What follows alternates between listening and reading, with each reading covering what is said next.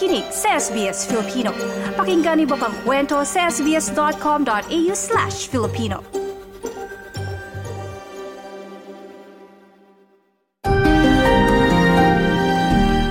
Kayo po ba ay inuulan? Saan mang bahagi ng Australia kayo nakikinig ngayon? O kaya naman sa mga nasa Pilipinas at ibang parte pa ng mundo na nakatunin sa atin sa ating uh, radyo? Nako, na, sana naman ay ligtas at nasa maayos kayo kahit na medyo hindi maganda ang panahon at manatili tayong safe. At ito rin, isa rin to sa mga uh, paiba-iba yung weather sa kanilang uh, lugar na sinasabi nga four seasons in a day. Ang kasama natin mula sa kabilang linya na si TJ Korea. Magandang araw, TJ.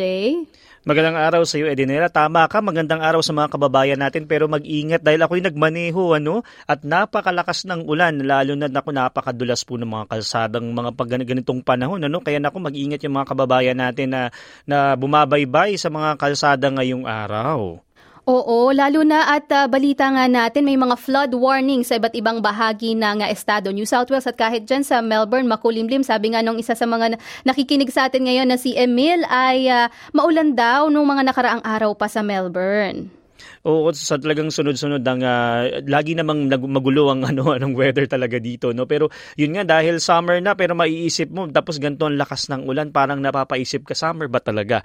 Or di kaya naman sa ibang mga kababayan natin sa iba pang bahagi, sa Queensland din, ano, buti nga medyo ngayon kahit papaano yung ilang kababayan natin lalo na sa particular sa Gold Coast ay medyo na nababawasan na yung uh, yung mga pangumbaga nagkakaroon na uli ng uh, liwanag doon at maayos na kahit papaano yung ilan at parang recovery na sila ngayon ano, na sinis sinisimulan na nila yung pag, paglilinis uli at yung mga na, lalo na yung mga bumagsak na mga puno, di ba? Yung mga nawala ng kuryente.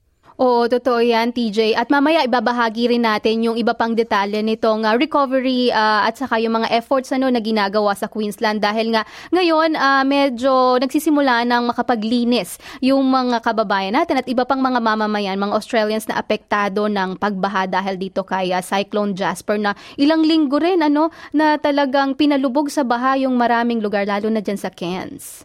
Oo, nakakalungkot talaga pag kahit kumbaga parang pag tropical weather minsan ganyan talagang nangyayari parang sa Pilipinas ano.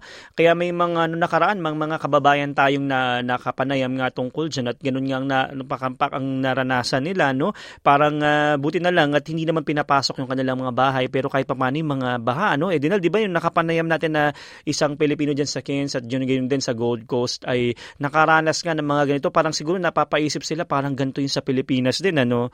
Oo, dahil madalas nating maranasan yung mga pagbagyo sa Pilipinas. Pero kapag dito ka sa Australia, minsan ang hirap din dahil uh, lalo na dun sa mga lugar na na-isolate, dun sa mga nakapanayam natin na kababayan ano, nung mga nakaraang linggo, ay uh, sinabi nga nila na hindi sila, kahit hindi inabot yung bahay nila, hindi naman sila makaalis dahil yung kalsada at saka yung mga mm-hmm. dapat nilang daanan, even yung pagkuha pa lang ng mga supplies, yung mga pagkain nila, pahirapan dahil wala silang madaanan. Tama ka dyan dahil itong mga kababayan natin, eh syempre hindi naman makakapag-imbak ng napakarami no? or mauubos din kahit na nag-imbak ka na ng marami lalo yung mga delata, di ba yan ang mga uso. Naalala ko tuloy Edenel nung mga uh, sa Malabon kasi ako natirasan sa Pilipinas at laging yun ang unang binabaha dati, ngayon kasi halos karamihan na sa buong Pilipinas ay nakakaranas ng mga pagbaha.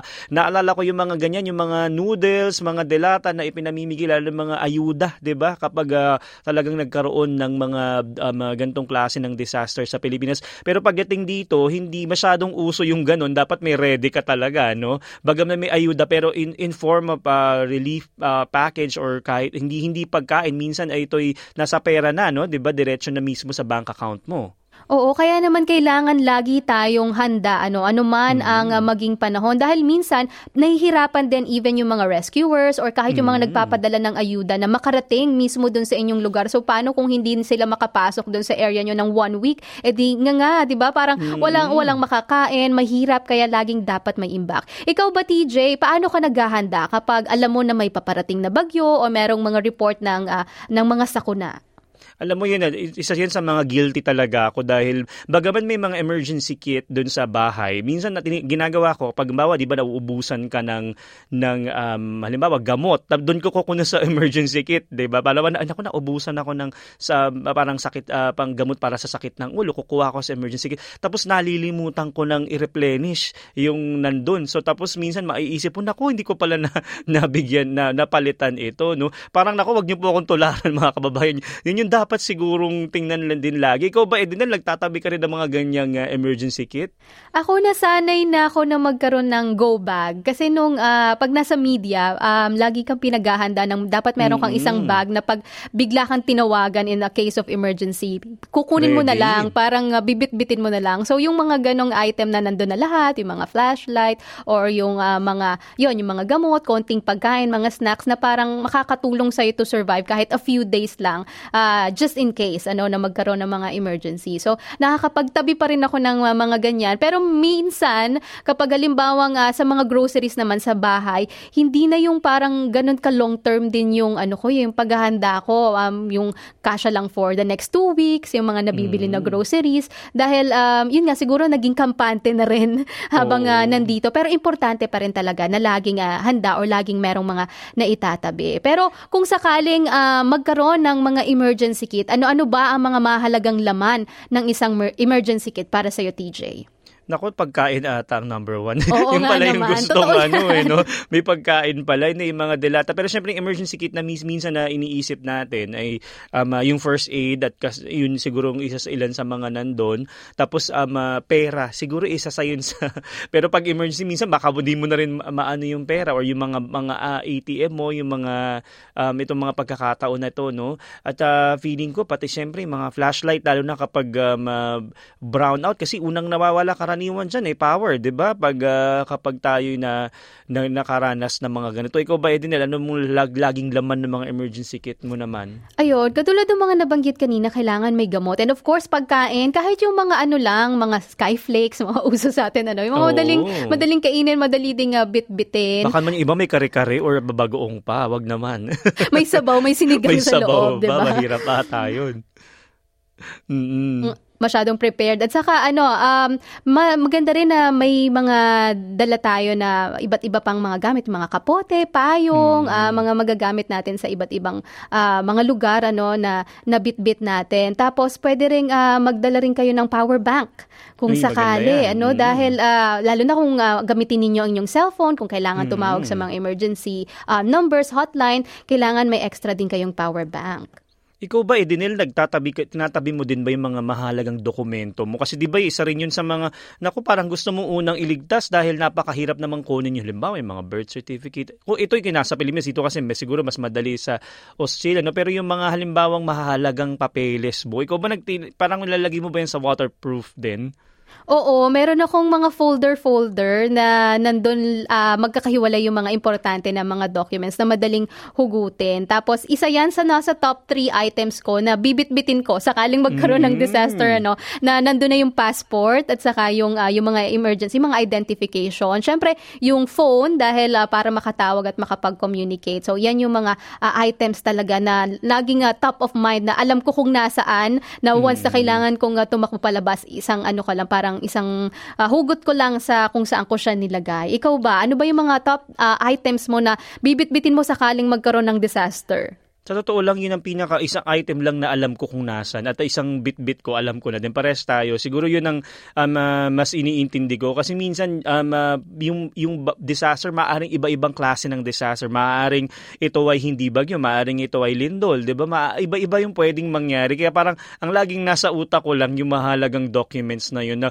isang hila ko lang, eh, pwede ko nang pag tumakbo ko, bit-bit ko na. Di ba?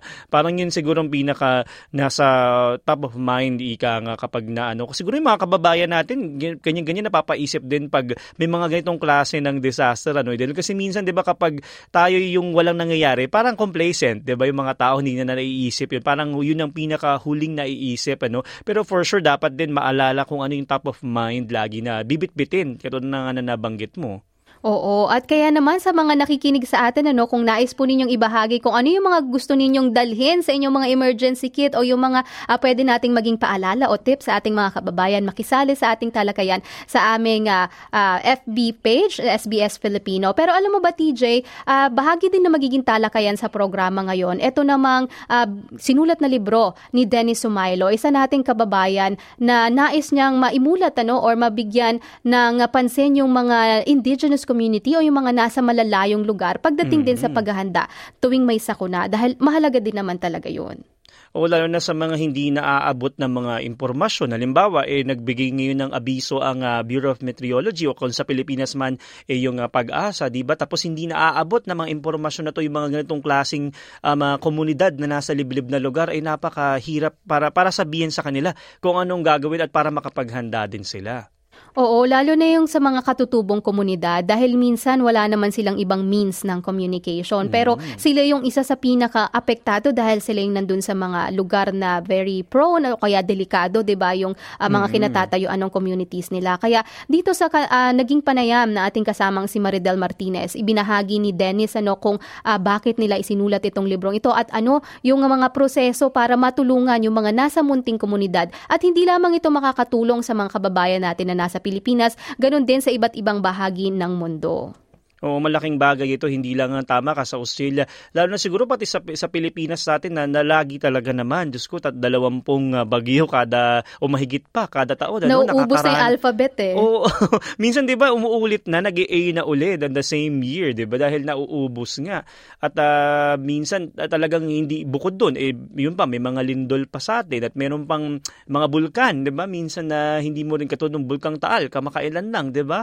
Na mga itong klase ng sitwasyon. Naala naalala ko noon, Edinel, merong komunidad dun sa mismong lake, di ba, dun sa Taal. Di ba, yung mga ganitong klase ng remote areas kung paano nga ba mabibigyan ng uh, tamang impormasyon bago pa man mangyari at uh, during that, yung, during yung mismong pangyayari nung sakuna at after din, di ba? Oo, at paalala din natin ano, sa mga mamamayan or mga kababayan natin na nakikinig na once na makareceive din sila ng mga ganitong alerts o mga warning, dapat din nila itong sundin at isaalang-alang dahil uh, bu- bukod bukod sa sarili nilang buhay o buhay ng kanilang pamilya, yung mga buhay din ng mga rescuers or ng mga mm. emergency services personnel ang nakataya dito. Kaya't maganda na makikooperate ano, ang lahat tuwing may mga ganitong sakuna.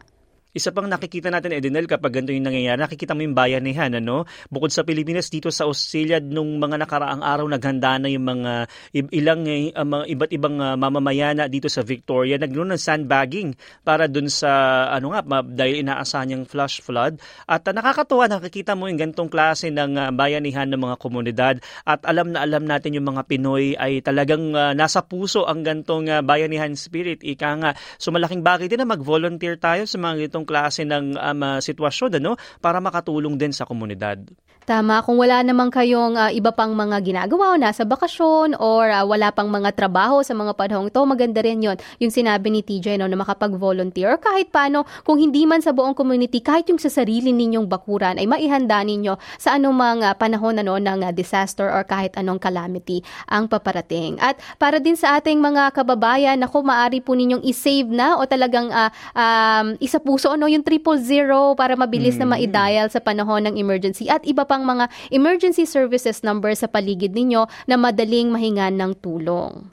Mm, at uh, tumawag din po sa emergency services. Talaga pag emergency, baka naman minsan kasi Oo. maliliit na bagay itawag nyo. Naku, napaka-busy na po ng linya na yan. Pero itantsahin nyo din kung itong emergency ninyo ay hindi naman talaga ganun ka-urgent, ika nga, lalo na sa panahon ng ganitong klase ng mga sakuna, i-check din po ninyo para din makatulong tayo dun sa emergency services department dahil napakaraming tawag ang natatanggap niyan. Edenel, di ba? mga kababayan, lalo na pag ganitong klase ng mga sitwasyon o may sakuna o may disaster na inaasahan. Oo, saka kung halimbawang prank calls lang pala yung uh, plano mm. nyong gawin, eh nakakaabala pa dun sa mismong humihingi ng tulong o talagang mga nangangailangan. Kaya siguraduhin na yung tawag ay talagang importante at mangangailangan kayo ng tulong. Dahil kung halimbawa na uh, pwede naman palang maagapan ng uh, sa sarili mm. ninyong paraan o kaya hindi naman ganoon siya ka-life-threatening, ay uh, maari din namang sa ibang uh, parang uh, mga ahensya tumawag din ano at uh, marami ding mga iba pang uh, emergency services na makakatulong. Mm, malaking bagay yan. Kaya na ko yung mga kababayan natin, eh,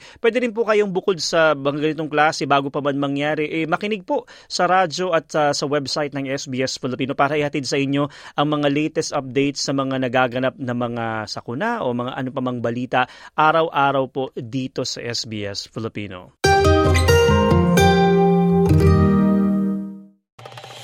Nice yung bang makinig na iba pang kwento na tulad ito? Makinig sa Apple Podcast, Google Podcast, Spotify o sa iba pang podcast apps.